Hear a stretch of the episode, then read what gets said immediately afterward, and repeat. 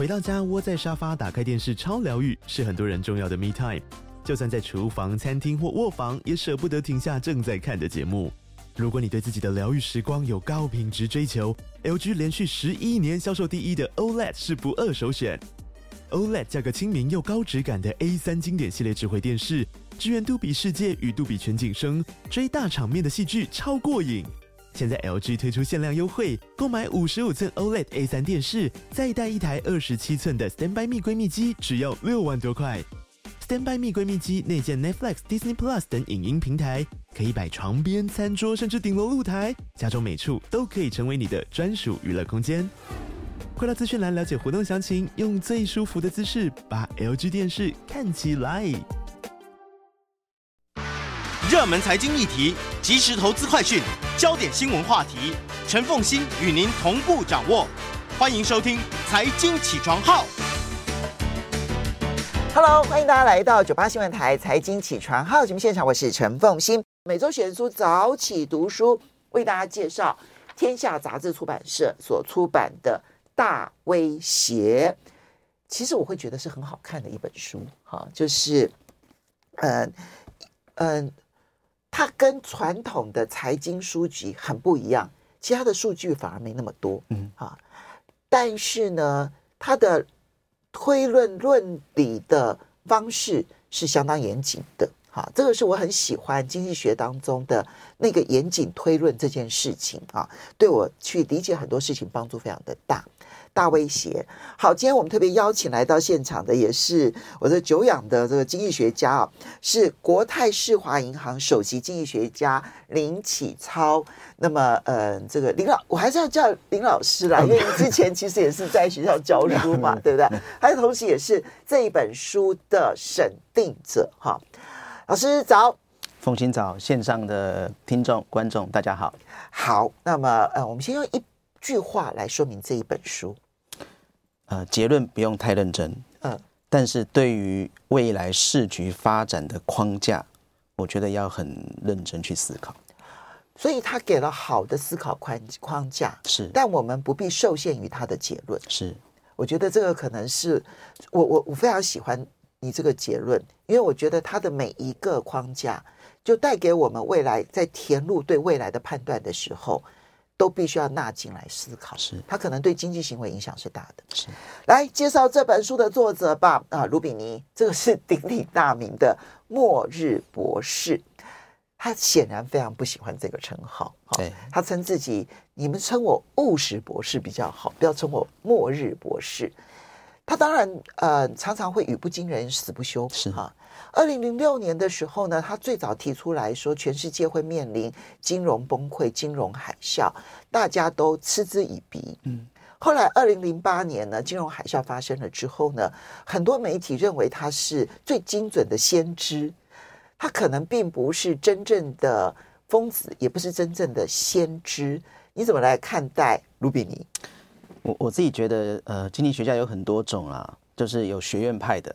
有智库派的，有市场派的，但我我自己觉得他比较介在智库跟市场这个之间啊。Oh, 对，虽然他是呃这个血统纯正的哦，就是呃大学是经济系，那这个博士也在哈佛大学读书，所以他的学术训练没有什么问题。那之后也在耶鲁大学教书，后来呃有一阵子是在白宫的经济顾问委员会，当时就是耶伦啊，经济顾问委员会的主席耶伦找他去当。这个白宫的资深经济学家，没错，所以你会发现啊、嗯，在克林顿时代，那那时候的经济顾问委员会主席就是现在的耶伦财政部长，所以你会发现他在学界跟 IMF 啊，或者是说白宫的训练，让他对于政策面，其实他那十年大部分时间都在研究啊新兴市场，新嗯新市场的债务危机啊，因为他要处理这些事情，对，特别是阿根廷，所以你会发现他书中讲了很多。什么 Don't cry for me, Argentina 这些故事，这样、啊，所以他会花比较多时间在研究实际的问题。嗯、那当然，经济学有很多种，可是你会发现他，他他的他的特色有几个啦。第一个就是说，他讲的东西你我皆知，很生活化。对对。那第二个，第二个他他喜欢讲故事。对。哦，他会告诉你五十年前怎么样，三十年前怎么样，他会把那个历史交代一次。嗯。第三个就是呃，这这些这些融合起来之后。那他会告诉你说，哎，未来，未，因为很多人讲到这边就停了，可是他会告诉你说，这个未来走势会是怎么样？对，所以你会发现读他的书很容易，嗯，但是你要啊、呃、完全去掌握到他的整个拼图，其实他是有一些挑战的，因为他讲的事情非常的多。每一个章节就是一个拼图，是。就算你把所有的章节全部都看完了之后，你要立刻把那个拼图全部拼完。呃，我们没有他的训练，嗯，我觉得有他有困难度。但是呢，每一块拼图所象征的意义，在我们未来世界当中，确实都会扮演角色。是。哎，老师，你这样讲完了之后，我就觉得去看卢比尼的东西，感受可能更深刻。就像老师所说的，他可能在。我们我们一般的经济学家研究太多的总体经济，嗯，对不对？哈，可是总体经济当中讲究模型，讲究结构，哈，讲究数据。可是市场的变化当中，其实政策跟投资人的情绪反馈常常影响重大，是。而这是总体经济常常忽略的部分，没有错。所以他自己的经历使得他对于政策如何影响市场，而市场又如何回馈影响政策，可能是特别的关注的。我觉得跟他的成长背景可能有一些关系。他是出生在土耳其，哦、对，那从小是在伊朗、以色列。嗯那甚至在意意大利住了很久的一段期间，所以你会发现他对于地缘政治这一件事情，相当于美国的主流经济学者那个角度是很不一样的。对对，所以他不不太像是从美国在看天下。嗯，所以如果你读完他的书之后，他也不太像是从中东看天下。对对，所以他自己就说我是一个这个游游牧民族，到到处流浪这样的一个人。所以他跟为什么跟呃很多主流。媒体或主流这个学术派训练出来的，常常，当然他讲的话，你会发现说，那个标题会杀人啊。他常常讲一句话，可能市场上就说，哎呀，什么要跌四十趴，什么什么。可是我就说，对他的结论，大家不要放大去看。没错。但是对他思维的过程，嗯，我倒是觉得是很多可以去做借鉴。所以这就是这本书的价值之所在，因为我们会看到他更多的推论，然后不要受限于他的结论，对不对？哈。嗯，当我这边稍微补充一点，因为刚刚老师提到说他在克林顿时期就叶伦担任这个嗯这个经济顾问？经济顾问委员会经济顾问委员会的时候呢，呃，他呢是担任这个很重要的他啊去帮忙叶伦去做政策的指引的这样一个一位人士。一九九零年代克林顿执政的时候，拉丁美洲有阿根廷危机，啊，东亚有亚洲金融风暴，是啊。然后当时还有俄罗斯的债务危机，所以他当时是同时还要在处理这些事情。是，而且俄罗斯的债务危机最后影响到的是美国的长期资本公司的倒闭。对，所以他对于这些地缘政治上面可能出现的金融破洞如何回到美国身上，可能是更关注的。是，所以你会发现他。呃，就是因为有这样的一个经验，他对债务这件事情，对于信用扩张、信用循环的事情，他就特别关注。好，当然我们不可能在我们节目里头把这个十大威胁全部都讲一遍了。我基本上觉得它分成三大区块。哈，那么第一个大区块呢，其实就是大债务。嗯，然后后面呢，一个大区块就是政策如何的使得。糟的状况没有变好，反而变更糟。好，这是他对于政策面的一个思考。然后第三个大部分就是导火线。嗯，大债务再加上坏政策，它有的时候不一定会形成金融海啸。嗯，可是如果导火线出现的话，举例来说，像一九七零年代，大家都认为那是石油危机，可是现在越来越多的证据证明，其实，在石油危机就是欧佩呃欧佩形成之前。通膨其实已经形成了，债务危机已经形成了，然后整个石油输出国组织他们形成这个托拉斯，然后呢控制油价，只是点火的那一个事件而已。是好，所以后面的导火线其实也很重要。那我们先从大债务开始说起好了。嗯、其实有每一个国家基于它财政需要，每个国家央行基于刺激经济需要。财政政策、货币政策而投入的大量的钞票以及负债，好，这个是看得到的负债。而偏偏还有很多潜藏负债，因为人口老化，嗯、所以使得各个国家要去给付的退休金只会越来越多，可是可工作的人口越来越少。这台湾碰到的问题，全世界已开发国家都有这样的问题，嗯、所以已知的负债跟潜藏负债都是天文数字。你同意他这个大债务的看法吗？债务增加这件事情是就不用争论了，他就是你现在就是看到了。你看呃，全球的债务。如果我们把这个呃全球的民间呃政府跟企业的债务加总的话，现在这个数字应该已经非常接近三百了。三百，我我我跟你讲，我一边看的时候，一边去查 IIF 网站，百分之三百三十六，是三点三六倍。所以这个这个数字是嗯、呃，在两千年的时候可能非常接近两百，嗯，你就知道增加多少了。如果你看美国的话，其实。美国跟中国那个这个是非常有趣的，在金融海啸的时候，两千零八年的时候，美国的呃债务比大概是两百四十，非常高，嗯，非常高。中国呢那时候是一百四，嗯。如果你看 BIS 到今年第二季最新的公布的资料的话，中国已经到三百零七了，嗯，美国还在两百五十、两百六十哦。这代表什么？这代表说，即使像中国这样的国家，在过去这十几年的时间，那个债务。也是增加非常夸张，没错，这也是他在新冠疫情期间，其实反而财政政策更保守的原因。是，所以债务增加这件事情，我觉得没有什么好讨论。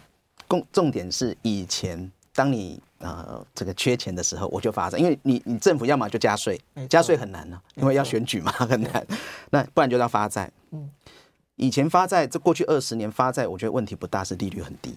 嗯，但是你可以看到，即使最近美国十年公债利率下来很多，但是还有三点九。三点九是什么意思？过去十年，美国十年公债的平均利率大概是二点二。嗯，所以你以政府来讲的话，你的发债成本在增加。嗯，你以企业来讲的话，发债成本相较于过去十年，我们讲这种呃 Single A 级的，大概也是多两百点左右。嗯，以现在来看的话，所以。整个来看，你的发行成本在增加，可是你的债务又这么高，那唯一能够解决就是经济成长要好一点嘛。我们稍微休息一下。好。这可能就是所有的问题之根源之所在。是是，是好，那稍微休息一下，进一段广告，马上回来节目现场。欢迎大家回到九八新闻台财经起床号节目现场，我是陈凤欣。每周选书早起读，今天为大家介绍是天下杂志出版社所出版的《大威胁》。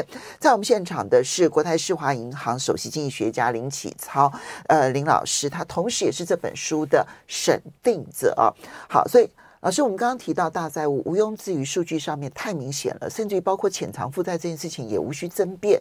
现在的关键在于债务呢，要去化解它，其实就是两条途径啊，应该说三条途径。一个途径就是我经济成长很快速，使得那个债务呢显得微不足道。好，那第二种途径就是我用剧烈的通货膨胀，使得那个债务变小了。嗯，好，对不对啊？然后第三种方式呢？就是违约，嗯好，那么现在的问题就在于这个大债务，它它会会以什么样子的形态威胁人类？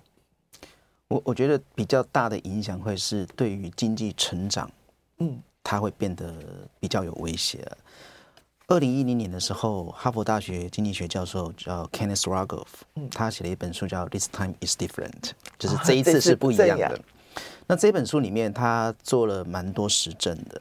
那他发现说，啊，一个国家的政府债务啊，除以 GDP 这个 ratio 可能超过九十个 percent。当然，这个不同的阶段不一样，但是大概九十个 percent 左右的时候，对于之后可能十年、二十年的经济成长，它就是比较负面的冲击。嗯，这理由是因为当你债务比较高的时候，你政府的举债空间开始就会有有一些压抑了。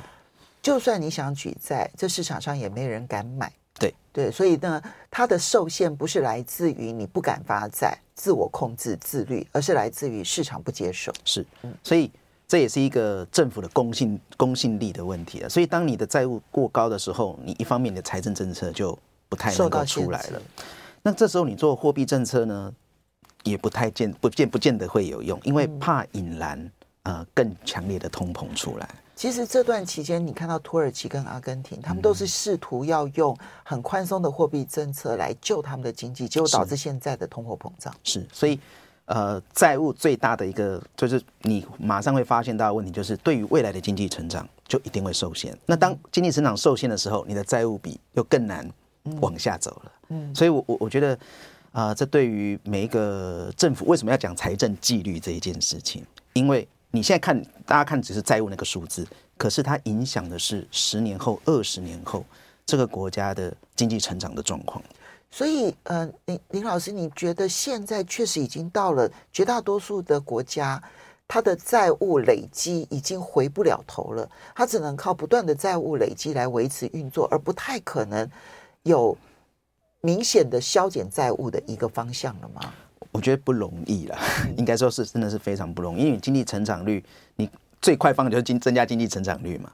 但是增加经济成长率，你又不太可能说我举债来扩大经济成长嘛，所以我我觉得这是每一个国家现在比较未未来了，这个挑战性越越高了。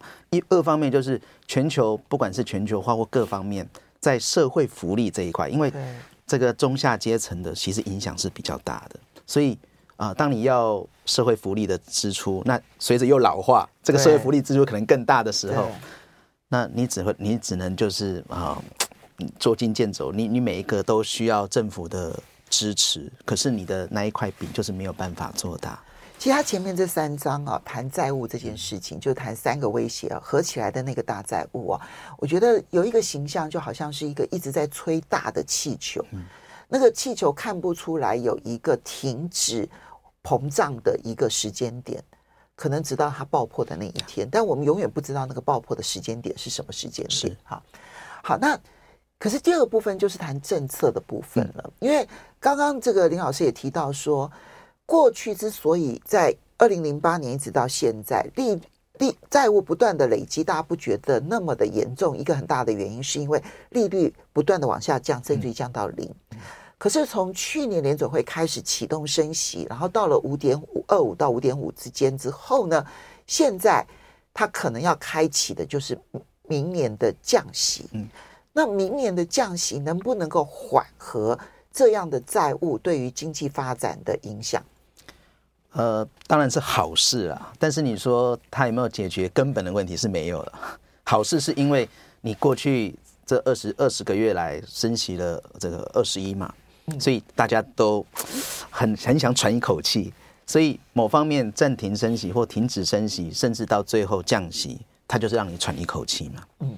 但喘一口气不代表问题解决了。嗯，债务的问题无法解决问题。对，债务的问题不会因为你降息就解决，因为它在那里。嗯，你还是要还钱嘛。对。那你还钱，呃，一个方式就是我继续借新还旧。嗯，对，没错。所以它只是让借新还旧的人，嗯，比较不要承受那么高的利率。对。可是没有解决旧债务的人。问题是你借新这个新的成本，相较于过去十年，相较于过去二十年，还是偏高的。嗯。所以这个这个是一个问题，就是，呃呃，卢比尼为什么这一次特别去放大这一件事情？是因为过去二十年的利率是比较低的，嗯所以每一个国家或很多企业在玩借新还旧的事情。可是当你面临到说未来五年、十年的利率，相较于过去可能是偏高的，我我相信现在也没有一个国家敢去做 QE 了。对，那这个时候就会变成说，当你你的发债成本变比较高的时候，其实你的债务，你知道，你只是在延长时间而已。嗯，你并没有去根本性的去解决问题。所以尹老师，因为其实卢比尼这本书啊是在今年初出版的，呃，今年初英文版出版，然后当然这个中文版的时候比较晚哈，下半年出版。今年一整年，其实如果你纯粹就股市的表现来讲，美股是非常强劲的。你觉得美国股市有有挑战了卢比尼的这一个推论吗？我觉得资本市场跟实体经济一定是不太一样的。资本市场，呃，你即使说今年美股表现非常好，如果你扣掉所谓的 G7 的话，其他四百九十三档大概涨幅是四到五个 percent，嗯，哦，那那七那七档就不用讲，已经七十个 percent 了。好，那我我觉得资本市场反映的这个这个又回到呃刚才跟凤馨讲的这个十年前法国经济学者讲，他们这 Piketty 讲的嘛，就是长期下来 R 大于 G 的问题，R 就是呃资本的报酬率，G 就是经济成长率。呃，资本市场为为什么长期以来都是大于？我我给给大家一个数字，一过去一百年，嗯，美国的 S M P 报酬率，我还没有含股息，就只看这个价格的话，它的平均报酬率大概是七点五个 percent。对对。好，美国过去一百年的经济成长率大概是三。嗯。这代表什么？这个差差距就是四个 percent。如果你看过去十年的话，股票的报酬率大概已经到十二十三了。对对，没错。那美美国的经济成长率大概只有一，嗯，所以差别是更大。每一个国家你会发现那个 R 减 G 是在扩大的，资本报酬率跟经济成长率不断的拉大的结果，其实就是。埋藏了很多社会不稳定的因子。我们接下来就要来看啊，就是说，虽然这本书一开始一开章先从大债务开始，从政策没有办法解决债务问题开始说起，但是终究其实是需要导火线的。所以他这里面列出了十一种可能的冲击啊。那我们也没办法十一种冲击都讲，他可能自己有列举了几个比较重要，他列举了五个比较重要的。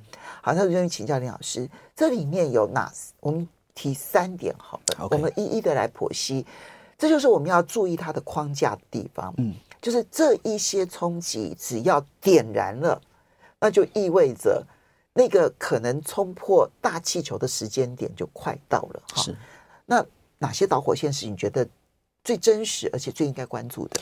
我觉得对每一个国家来讲，不管你是站在台湾，站在美国，那个圆心一定都是人口的问题。啊，好，那在台湾你就会特别感觉到那个人口的问题特别的呃明显哦。嗯，你看今年前十一个月的小朋友，新生儿是十十二万四千人。对，今年应该不会超过十三万。今年不是虎年哦，对，今年是兔年哦。对，兔年其实应该是温和的，要多一点。所以，我我们的状况竟然是比啊、呃、这个去年还低。对，跟跟十年前来比，你你发现大概已经是快少掉十万了。是，所以。人口的问题，它就会呃慢慢去凸显了，因为人口少，最直接的影响就是缴税的人就变少。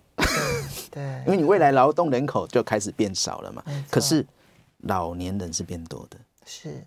所以呃，现在到今年，大概台湾现在是四个养一个了，就是说十五岁到六十四岁这样的人去养六十五岁的人，这个比例大概是四个养一个。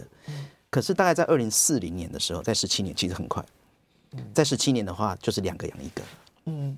那这个东西就会影响到整个社会福利的支出问题。这个这个相相较来，当然，呃，AI 可能要扮演一个很重要的事情了。但是不管怎么样，整个人口的结构，嗯，它就是每个国家，包括美国现在服务业找不太到人，即每个国家现在你说东京、伦敦现在也有这样的问题。人口结构会是关键。第二个就是你你在自己的国家在扩展，嗯，那就是。地缘政治的问题，保护主义的问题，地缘政治包括红海，嗯，好，这个最近这个船能不能过的事情，那这些事情，呃，你以你以自己的国家来讲，可能觉得哎还好，可是当你开始有贸易，当你开始啊跟其他国家有一些往来的时候，这个问题就会开始就凸显了，它甚至影响到全球化的问题。这会不会对于就是内需市场比较大的国家，他觉得他自己比较不受冲击？譬如说。印度啊，比如说像是美国，他们就觉得我影响比较少一点。那对台湾啦、啊、韩国啦、日本啊，乃至于中国大陆，虽然它现在的出口在它占比有在缩减当中，但是这些以出口为导向的国家可能会影响比较大一些。其实，COVID 就是一个很好的证明，就是你不要以为你跟你是只有靠内需就可以解决了。当全球的供应链出问题的时候，哪怕只是一个口罩，你可能都会跳起来。所以。这个是一个地球村的，你你很难说啊，我我我靠内需就可以啊、呃，因为我跟我的贸易量是比较少，所以全球的这些地缘政治好像跟我没有太大关系。我们稍微休息一下，等一下马上回来节目现场。欢迎大家回到九八新闻台财经起床号节目现场，我是陈凤欣，在我们现场的是国泰世华银行首席经济学家林启超林老师，也非常欢迎 YouTube 的朋友们一起来收看直播。每周选书早起读书为大家介绍的是卢比尼最新的书。大威胁。那么，呃，我们刚刚讲的都是要讲推论，因为推论这件事情其实才是我们观察世界的方法。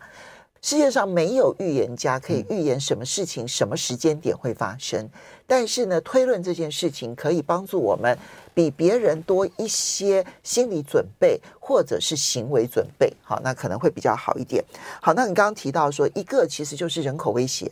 这人口威胁毫无疑问的是，在已开发国家，它好像就是一个定时炸弹。那每个人都觉得，我们可能听这种威胁听多了，就觉得。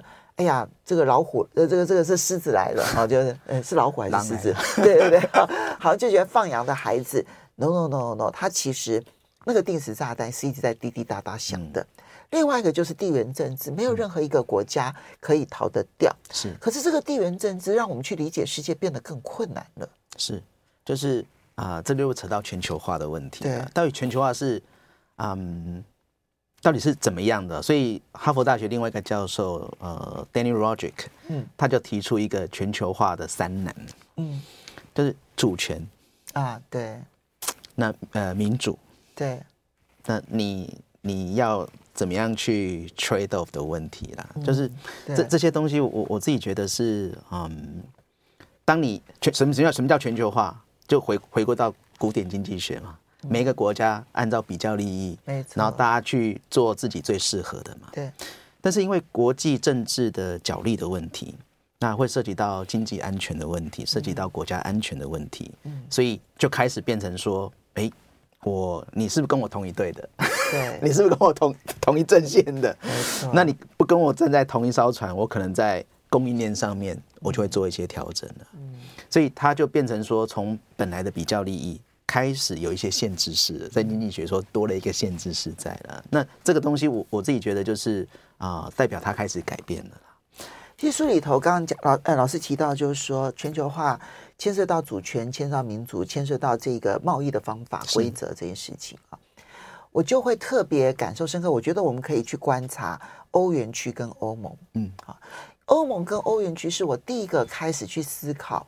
就是任何区域经济整合，其实它都必须要先放弃部分主权。嗯，你想欧元区它放弃了多么重要的主权形式，那就是它自己的货币政策。当它没有自己的货币政策，没有自己的印钞权的时候，它很多的经济金融应对其实就失去了弹性。而这件事情在欧元区最后会不会因为它没有办法自主的控制？这个嗯，这个货币，可是呢，财政别人又不见得会来援助我的情况之下，欧元区到底会不会裂解？嗯，到到目前这个时刻点，很多人认为欧元区已经度过最难的一关，可是卢比尼是不同的看法的，是他认为欧元区裂解的可能性还是非常非常高的。一个 ECB 的央行总裁要面对十十九个、二十个国家的财政部长嘛，嗯，那你说今天降息，嗯。呃，有些国家觉得我不要降息啊，对，对，可能比较差的国家一定是希望降息嘛，对。但是有一个国家觉得我现在通膨还有问题，所以不要降息，没错。它就会产生你在某些主权上面，你就必须要有一些取舍了，嗯。但是当你取舍的时候，你回过头来，你面对民主，也就是选举的时候，对，它又是一个议题了。所以林老师，我这边就请教一下，因为。你自己去国泰世华担任首席经济学家，也必须要提出很多的经济研究报告。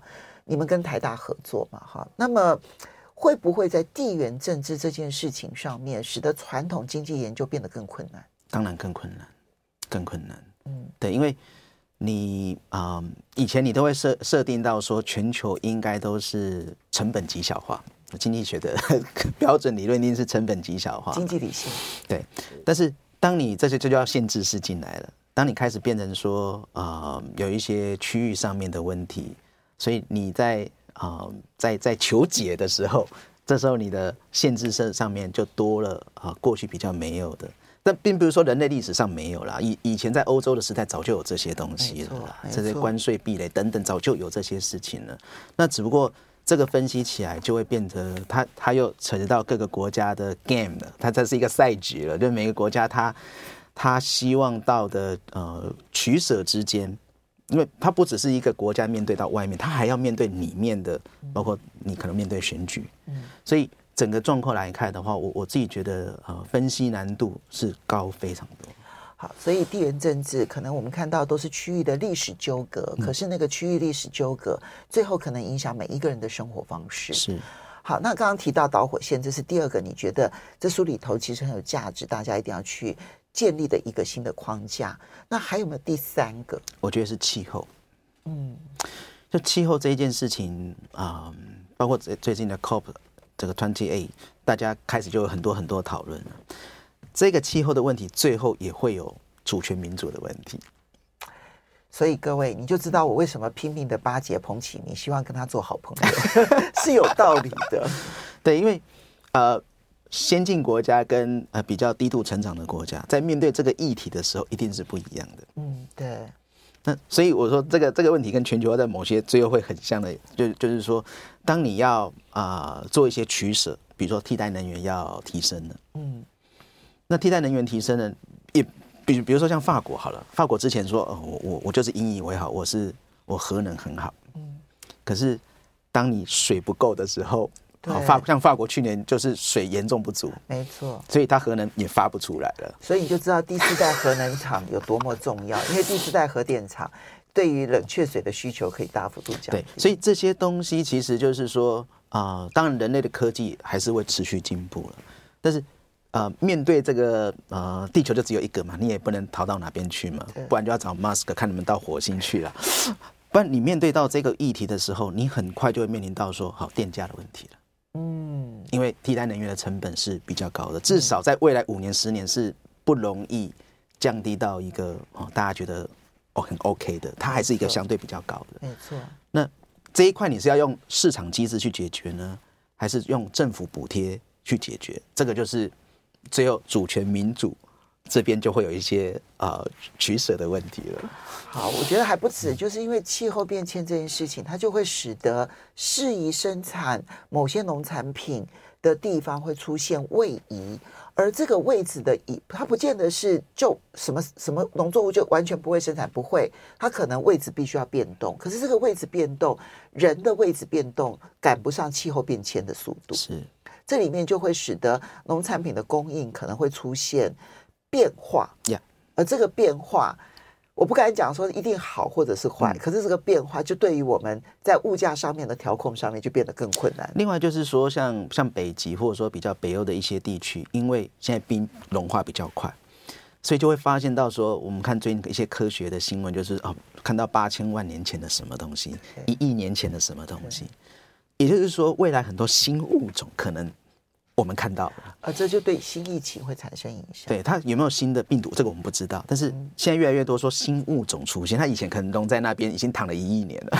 对，现在因为融化把它融出来，这些东西都是未来蛮大的一个挑战。好，那但是它对于经济的影响，你就会发现它不是单纯。所以我这样说起来的话，其实反而应该要同意卢比，你不要留在象牙塔里头只做经济模型预测，嗯、因为那个预测。是不准的，它的不准来自于你对于现实面的关注点太少。嗯，它的关注点其实是有它的道理存在的。是是，所以你最后做，我们只剩十秒了。你做结论的话，希望大家怎么来阅读这本书？把它当成一个故事书啊！你对于历史有很大的兴趣，那对于未来思考的框架，希望有一个比较完整的这些这一本书，应该可以非常帮助你。